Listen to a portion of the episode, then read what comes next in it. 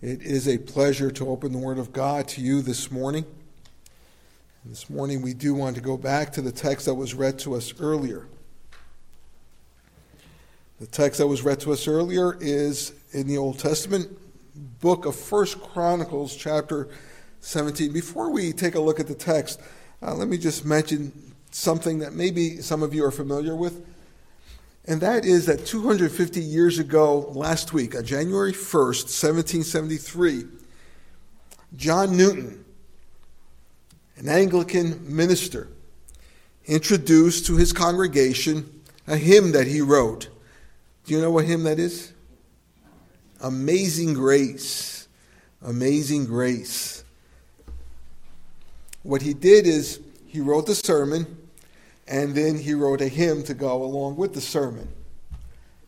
I don't have that skill. Well, I, I suppose I could try, but I don't think you'll sing it with me. Well, he wrote his sermon and then he wrote this hymn. The original title was not Amazing Grace, it was a, a hymn that was designed to make the people of his congregation look backwards at the year 1772 and see God's blessings, and then look forward to the year 1773 and see God's promises. And eventually the hymn made its way across the Atlantic Ocean to us, and Bruce Hindmarsh writes, it didn't become a popular it didn't become popular right away, but gradually it spread among churches of all denominations in America. It became a revival song on the western frontier and an African American spiritual in black churches and a standard in the 20th century hymn books. And we all know it very well, don't we? Amazing Grace. Let me give you some tidbits, some, some facts about the hymn I think you'll find interesting. Facts about Amazing Grace, the hymn. First of all, the original title was Faith Faith's Review and Expectation. Not as catchy, is it? Faith's review and expectation. Again, looking back at what God did and looking forward to what God is going to do. Secondly, the Library of Congress in D.C. has a collection of over 3,000 recordings, 3,000 performances of Amazing Grace by different artists. I hope somebody's borrowing them and listening to them. Here's another interesting fact playing Amazing Grace on bagpipes is a recent innovation dating back to only 1972. Some of you are saying 1972, that was a long time ago. Not really, not if you were born in the 1960s. 1972 is when they first recorded Amazing Grace on the bagpipes. And get this, it was on the Billboard's top 40 hits for eight weeks. Amazing Grace on bagpipes. Here's another fact. We do not know the original tune to Amazing Grace. We know the words, the lyrics, but we do not know the original tune. And here's another one. The hymn is extremely simple. 85% of that wonderful classic hymn, 85% are one syllable words. Uh, take a look at just the first sentence. Amazing grace, how sweet the sound that saved a wretch like me. Ten out of the twelve words are just one syllable. And Amazing Grace was sung as an African American spiritual, even though it was written by a former slave trader. That's right. Uh, John Newton was a slave trader. He was a vile slave trader.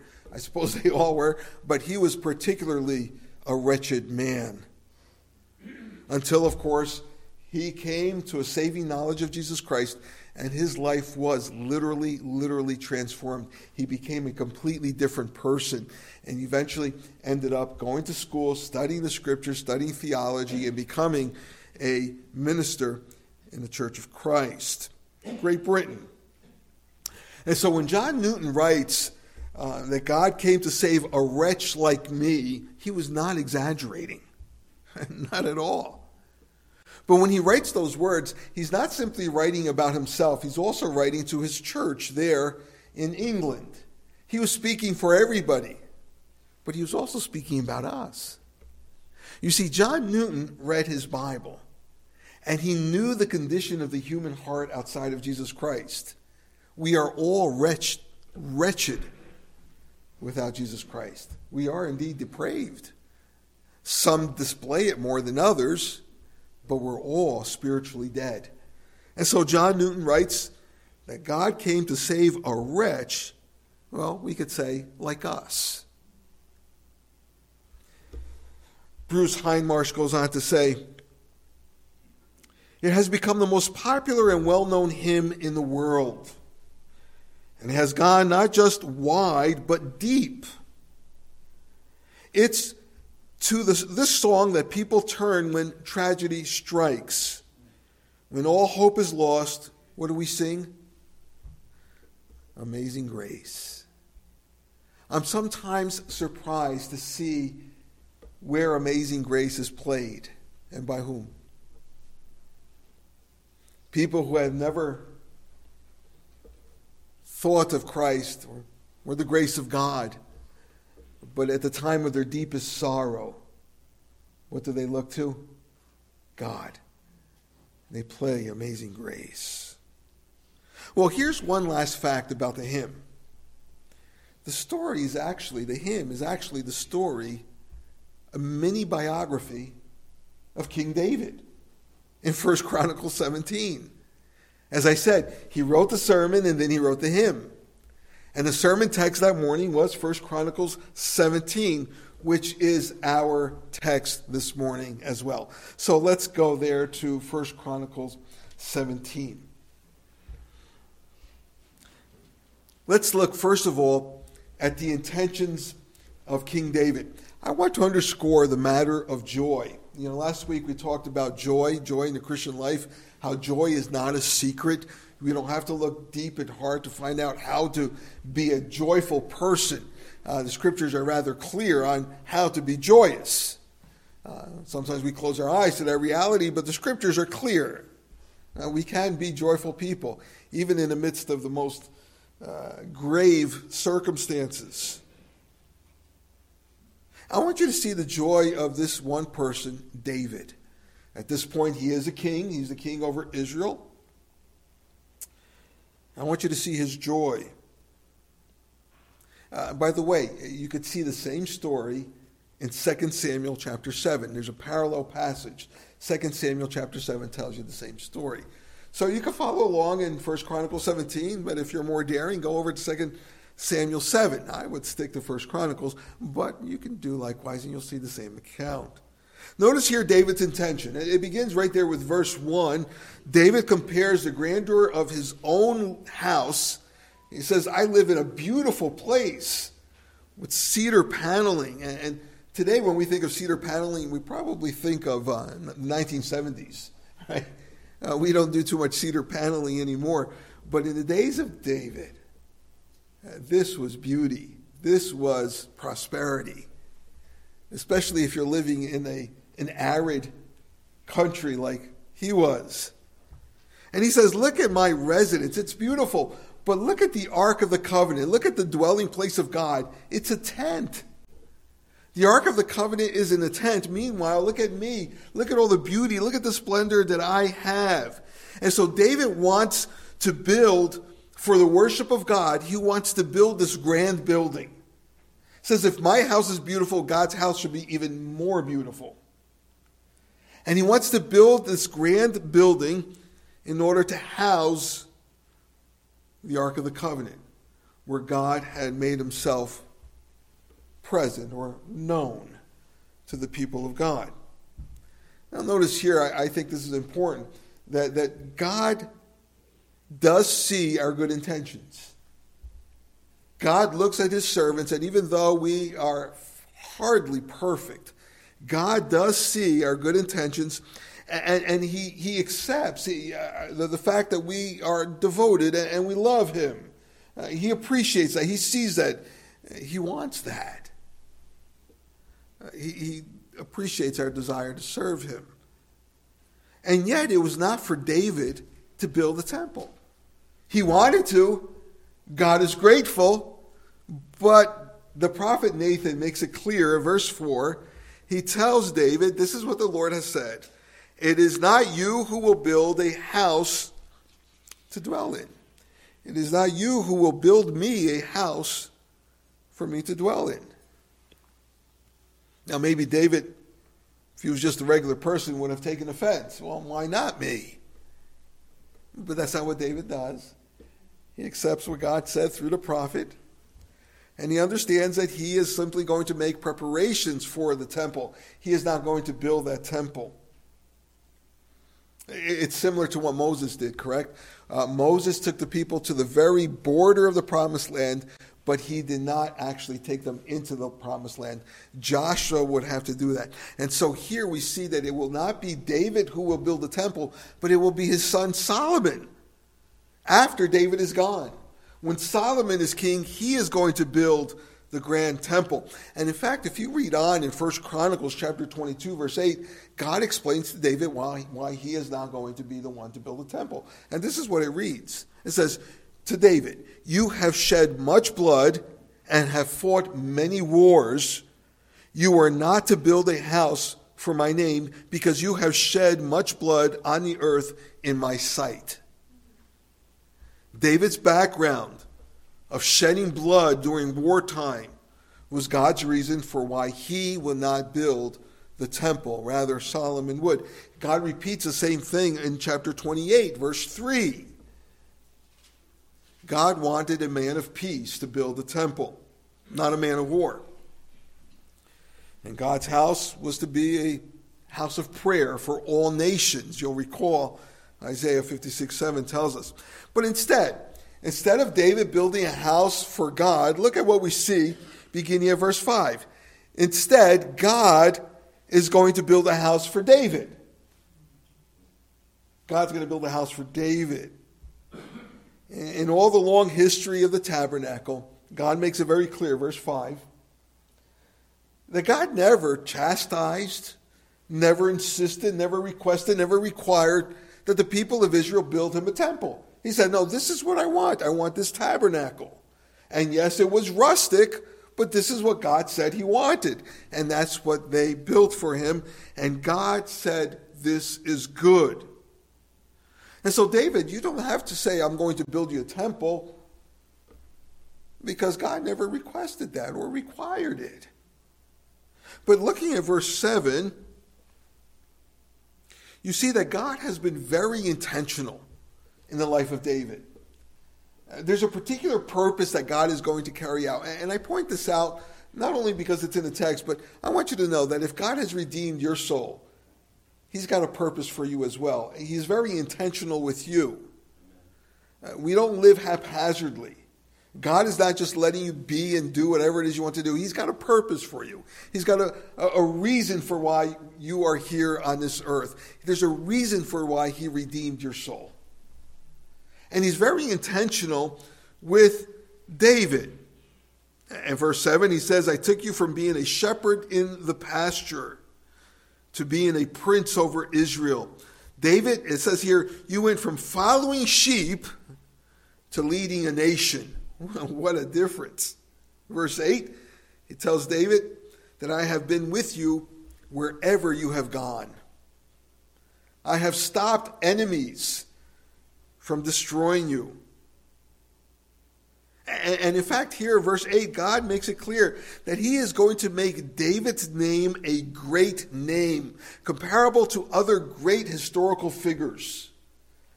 And look, we're still talking about David today. We read about him. God indeed has made David into a great figure in history. And we see that God will be with Israel as well. Not only will I be with you, David, but I will be with your nation. Verses 9 and 10, God explains that he's going to provide a permanent place for them. Just as David wanted to provide a permanent house for God, God says, I'm going to provide a permanent place for you, a safe place for them. And look at verse 10 in particular. God will build David a house. Look at how it reads verses 10 and then 11. Moreover, I declare to you that the Lord will build you a house. And then he explains why. Verse 11. When your days are fulfilled to walk with your fathers, in other words, when you die and you're in a grave with your fathers, your ancestors, when your days are fulfilled to walk with your fathers, I will raise up your offspring after you, one of your own sons, and I will establish his kingdom. Verse 12, you see God's promise. He shall build a house for me, and I will establish his throne forever. Oh, that's quite the promise, isn't it? He will build a house for me, and I will establish his throne forever. And here at verse 12, my friends, we begin to see the messianic overtones of God's promise. God will build the house of David, and Solomon, David's son, is going to build a house for God. But notice here something I think should strike us should make us scratch our heads. How is it that the throne of David's son is going to endure forever? Now, notice it didn't say for a few centuries, but forever. Obviously, we have here more than just a human monarchy. It's a reign that's going to last forever. Uh, of course, we're all aware that uh, Queen Elizabeth died this past fall, was it? No, past summer, past fall. And after 70 years of reigning in a British throne, the longest reigning British monarch, 70 years. But she does not hold the record in terms of recorded monarchies. The longest reigning monarchy was the French king Louis XIV, who reigned for 72 years. And of course, he took the throne at the age of four. for 72 years, he reigned as the king over France. But this here, what God is promising to David, to David's lineage, is a throne, a monarchy, a reign that's going to last forever and ever and ever. Look at verse 13. I will be to him a father, and he shall be to me a son. I will not take my steadfast love from him as I took it from him who was before you, referring to Saul.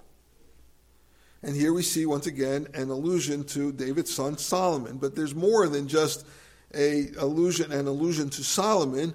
Here it says that there's going to be a father and son relationship will be established between the king and God. And, and it's going to be a love between God the Father and what we learn is God, the Messiah, Jesus Christ. We're not just talking here about Solomon, who abandoned God, but rather a relationship between God the Father and the Messiah, Jesus. Speaking not just of Solomon's future, but here we see the promise of the coming Messiah who will come from, who did come from the lineage of David. God fulfilled his covenant promise. From what lineage did David, uh, did Jesus Christ come from? From the lineage of King David through Mary. Now, it just so happens that Joseph was also from that lineage, but Joseph was not really the father of Christ. He raised Christ, but he was not the father. Mary was a virgin, and she was from the lineage of David. And so, this covenant that's made here, in verses 12, 13, is the Davidic covenant. It is the covenant that explains to us the coming and the promise of the Savior God's love will persevere to this monarch. In fact, here it says, in my version, the English Standard Version, it says, God's steadfast love. And I think that speaks for itself. I don't know why the ESV decided to render this Hebrew word as steadfast. Other translations use the word loving kindness. And in my understanding, that seems to be a better translation the loving kindness of God. The same loving kindness that he gave to Saul for a time. Uh, the idea here is that God's love is going to persevere upon this one who fulfills this promise, this prophecy.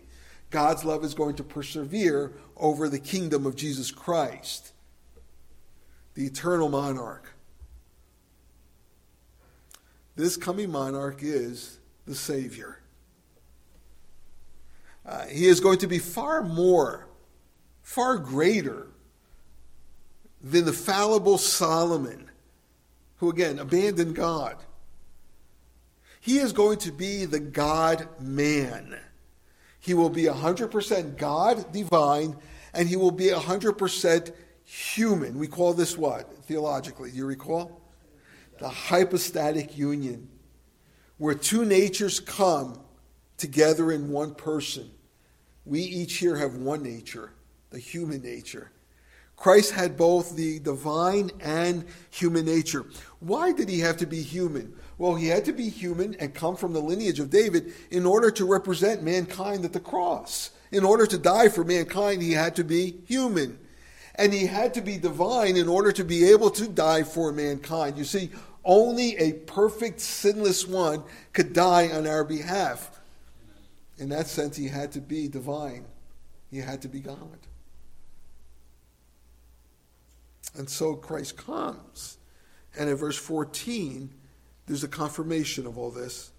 Verse 14 reads, But I will confirm him in my house and in my kingdom forever, and his throne shall be established forever. It's what we say, see and sing at Christmas time from the book of Isaiah.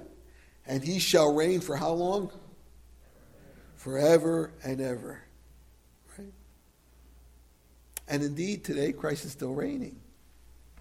As he's building his kingdom. A kingdom without borders, yes. But a kingdom that reigns in us, among us, his people. He reigns in you. His throne shall be established forever. Again, this is, my friends, the Davidic covenant. And there are various covenants that God made with the patriarchs, and they're all similar, and they're, they are all part of this same Davidic covenant. Now, as David listens to what the prophet is saying, what God is saying through Nathan the prophet to him, David understands that there's something happening here that stretches beyond the norm. Look, look at the, the, the, phrases that are being used. It says, an everlasting kingdom or reign. That's not normal. There's going to be a father and son relationship between God and a man. Now, keep in mind that in the Old Testament, seldom do we see God being referred to as father. That is a New Testament expression by and large. Prior to the New Testament, seldom do we see God being referred to as Father. So this would have been new language to David. We see here a never ending and enduring, purposeful love for this monarch of the future. And David is saying, This is not exactly what I was thinking. He's not talking just about my son Solomon. And this king would possess a permanent status over God's people.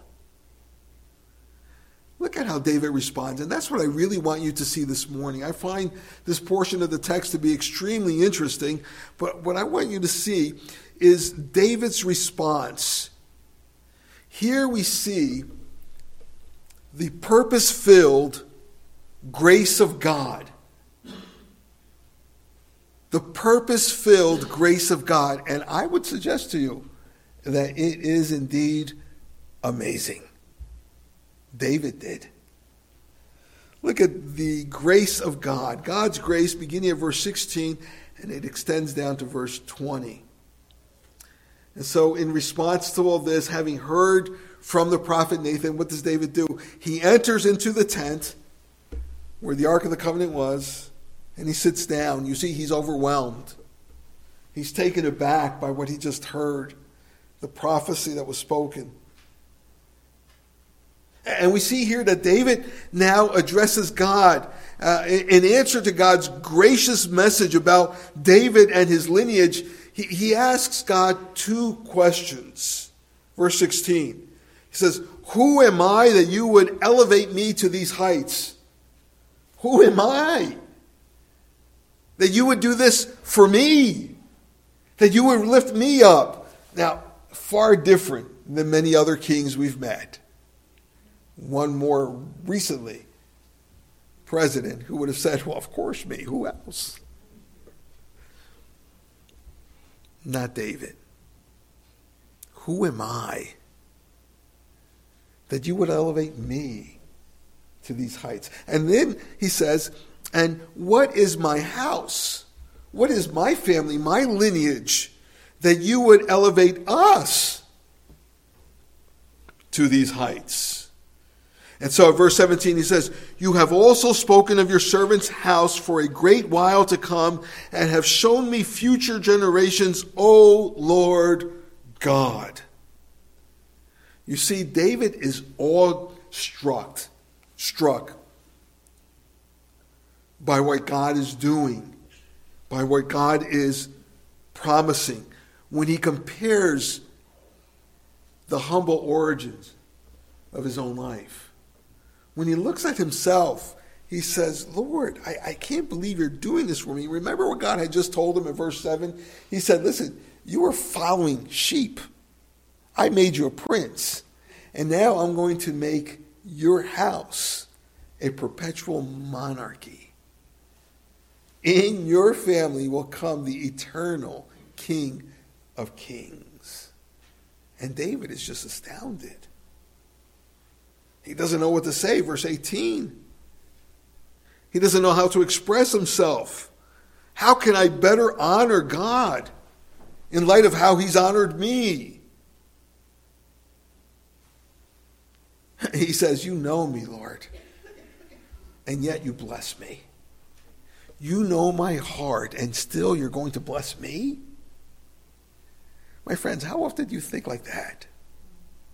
I know it's not natural to us. Usually we think quite differently.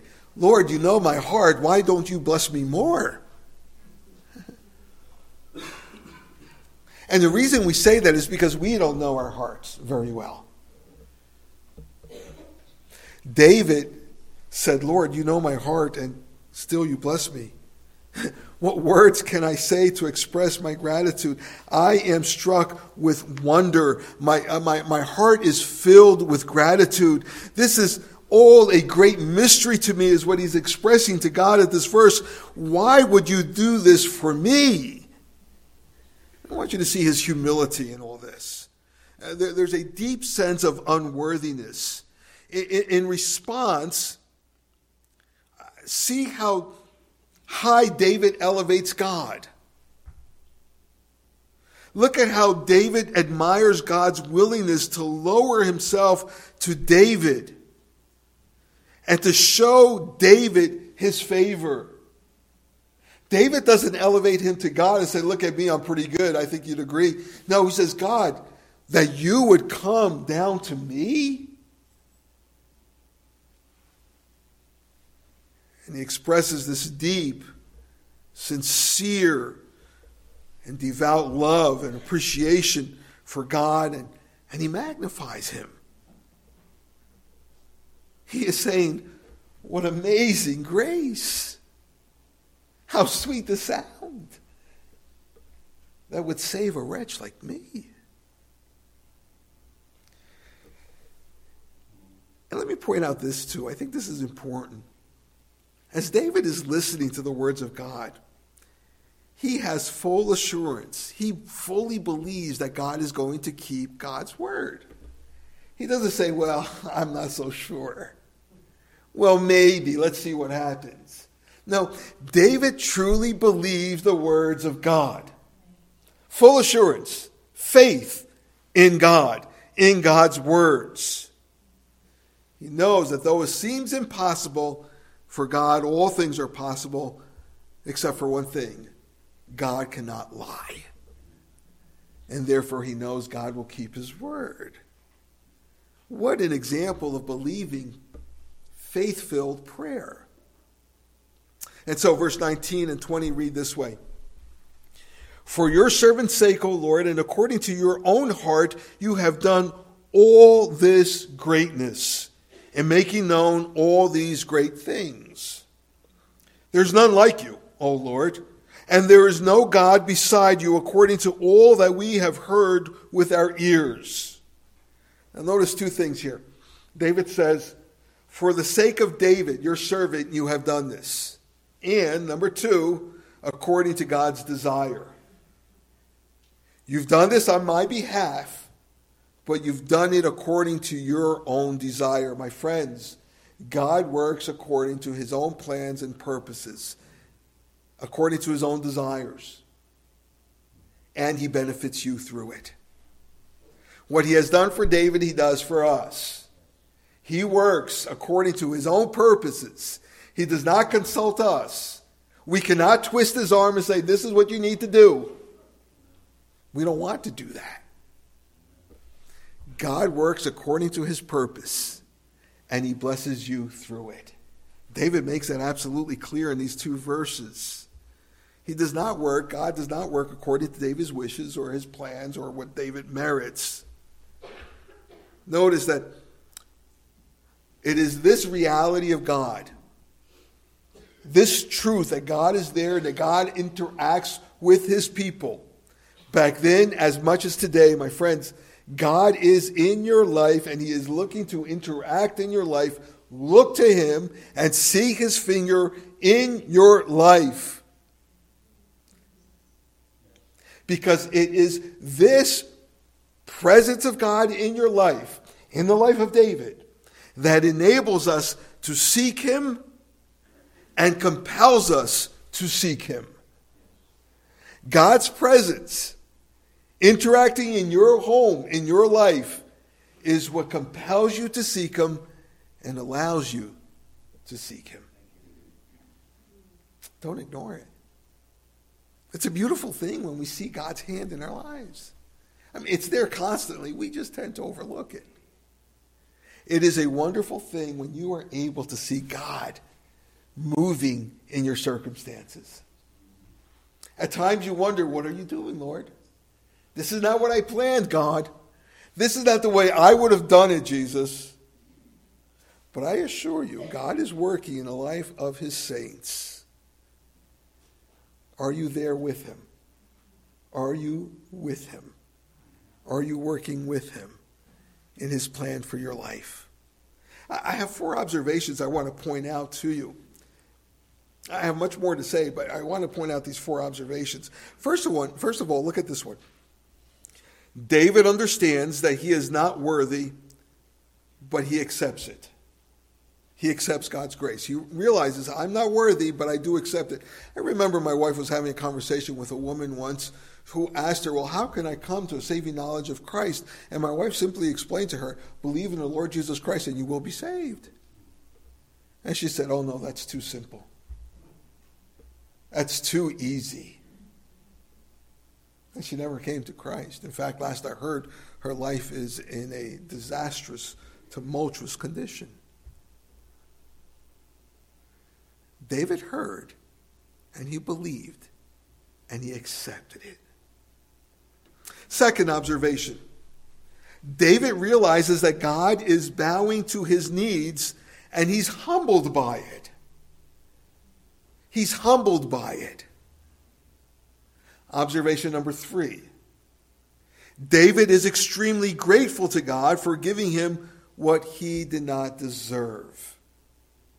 He is humbled he is grateful when God gives to him grace, what he doesn't deserve. And number four, as I just mentioned, David believes that God is speaking the truth and that God is going to keep his promise. These are four observations for us, four lessons for us. Well, finally, let me take a closer look at this amazing grace that God also gives to each one of us who turn to him. Now, notice here something drastically different between us and David. Uh, in David's case, God said that he would build a house for David, right? That there would be a lineage of, uh, of reigning from, uh, in, in, in David's household, leading, of course, to the Christ. But here, God has not promised that our lineage would be perpetually reigning.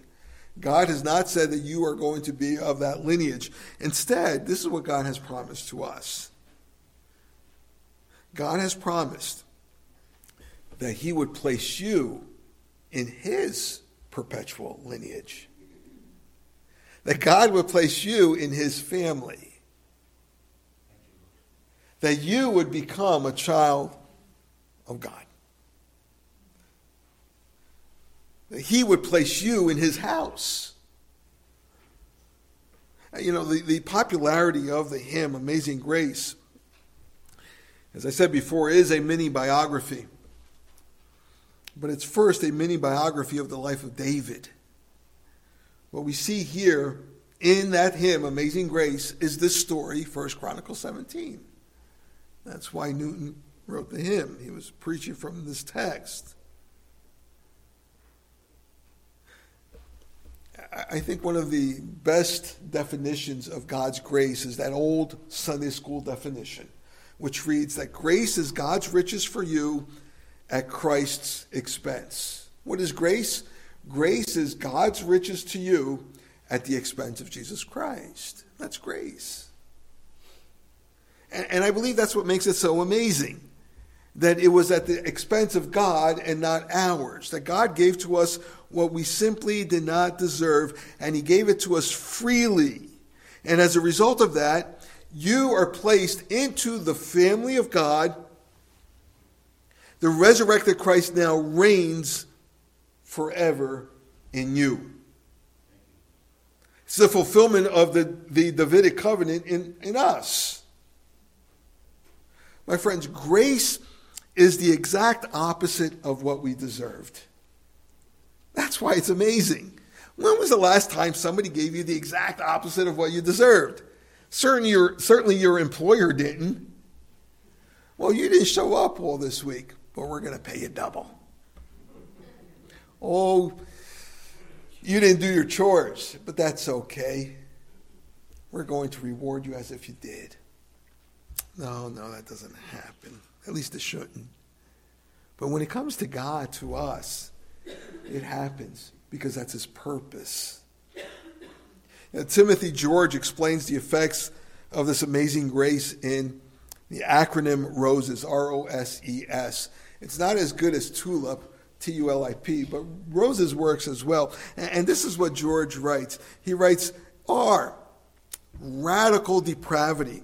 O, overcoming grace. S, sovereign election. E, eternal life. S, singular redemption. This is the result of grace in us. We begin with this radical depravity where we are dead spiritually, and it is His grace that overcomes even that depravity.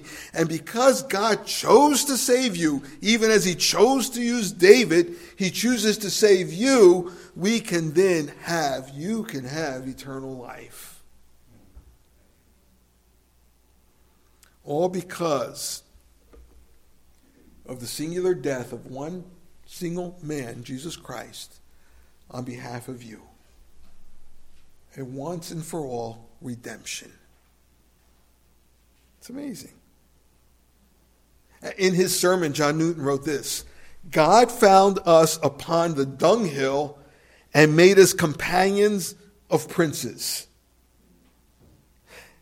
In a wilderness is where God found us and has led us to the city of God. By the way, we, we printed his sermon, Newton's original sermon, in your worship folder as it was written in his notebook for you. You might want to read it. My friends, having said all this, let me just point out one last element this morning in regards to this amazing grace. At times, God's amazing grace ceases to be amazing. We're no longer awestruck by it. Notice here that David was. Obviously, I'm trying to remind you that you ought to be as well. I want you to see how amazing that grace is. But there is a danger that as we grow in our time in Christ, we begin to lose our amazement over the grace of God. And here are four dangers, four dangers of no longer being amazed by grace. And the first one is this that God's grace becomes too common in our lives. God's presence in your life has become so common, so usual, that it doesn't strike awe in you anymore. You have forgotten those days in which you said, That's who I used to be, and boy, was that awful. And yet God saved me. It's no longer that way of thinking anymore. And you develop this casual familiarity with the, the divine. Keep in mind that David was humbled by the grace of God to him. God's saving grace in you is never a neutral reality. It should stir you every day. Whenever you wake up and put your feet on the floor, God's saving grace should stir in your heart. Never get too used to the grace of God. Here's a second danger the danger that you would begin to think that you actually deserve God's grace. Many of us, as we are more seasoned Christians, begin to think, well, I kind of deserved it. After all, look at me. Your idea of yourself is higher than what it ought to be then. So grace simply doesn't glow like it used to because you think you actually deserve it. You feel you've earned God's favor. Note here that in our text, David understood that he was not worthy of God's grace but he did accept it. Here's danger number three you begin to disrespect grace. And this is a big one, a very common one. You willingly ignore God's word, figuring that the more you sin, well, the more grace you're going to get. Is that true? It is. If you sin 10 times, God will give you 10 times worth of grace. If you sin a million times, God's going to give you a million times worth of grace.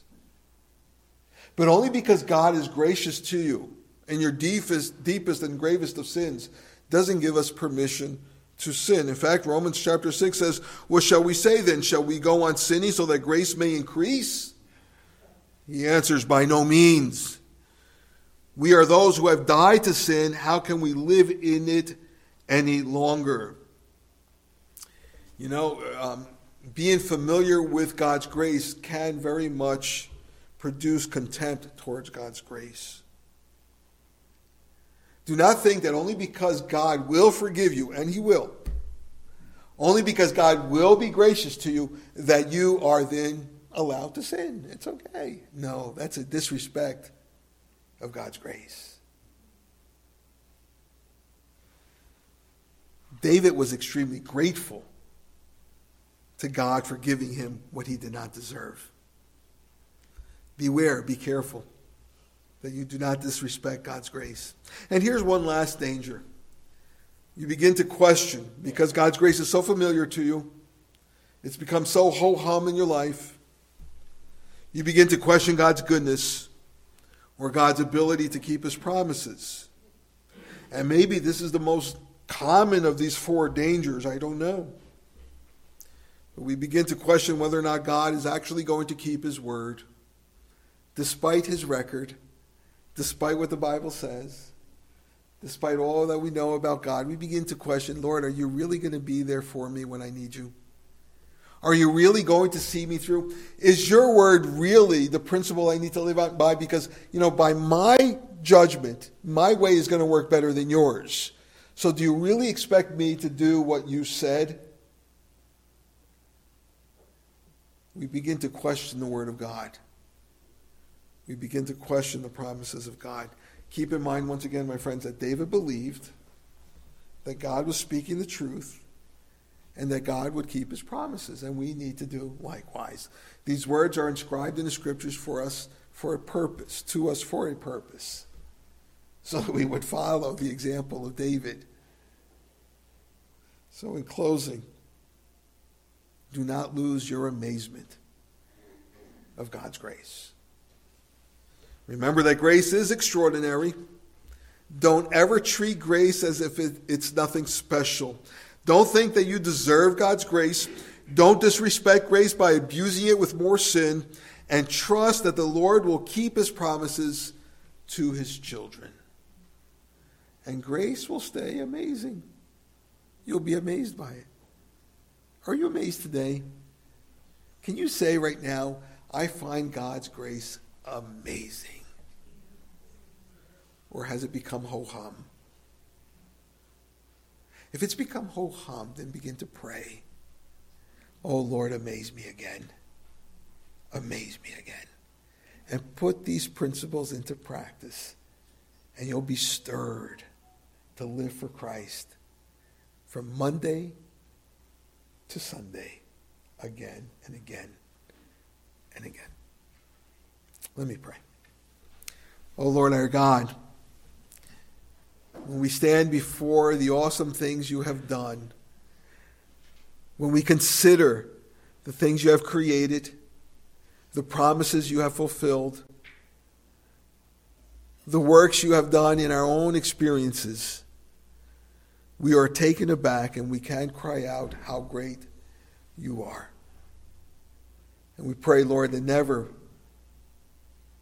would we stop being amazed by your grace, that we would see daily, continuously, the beauty, the splendor, in the reality that you gave to us what we certainly did not deserve. And you chose us to be in your house, to be your children. For that, we thank you and praise your wondrous name. Amen.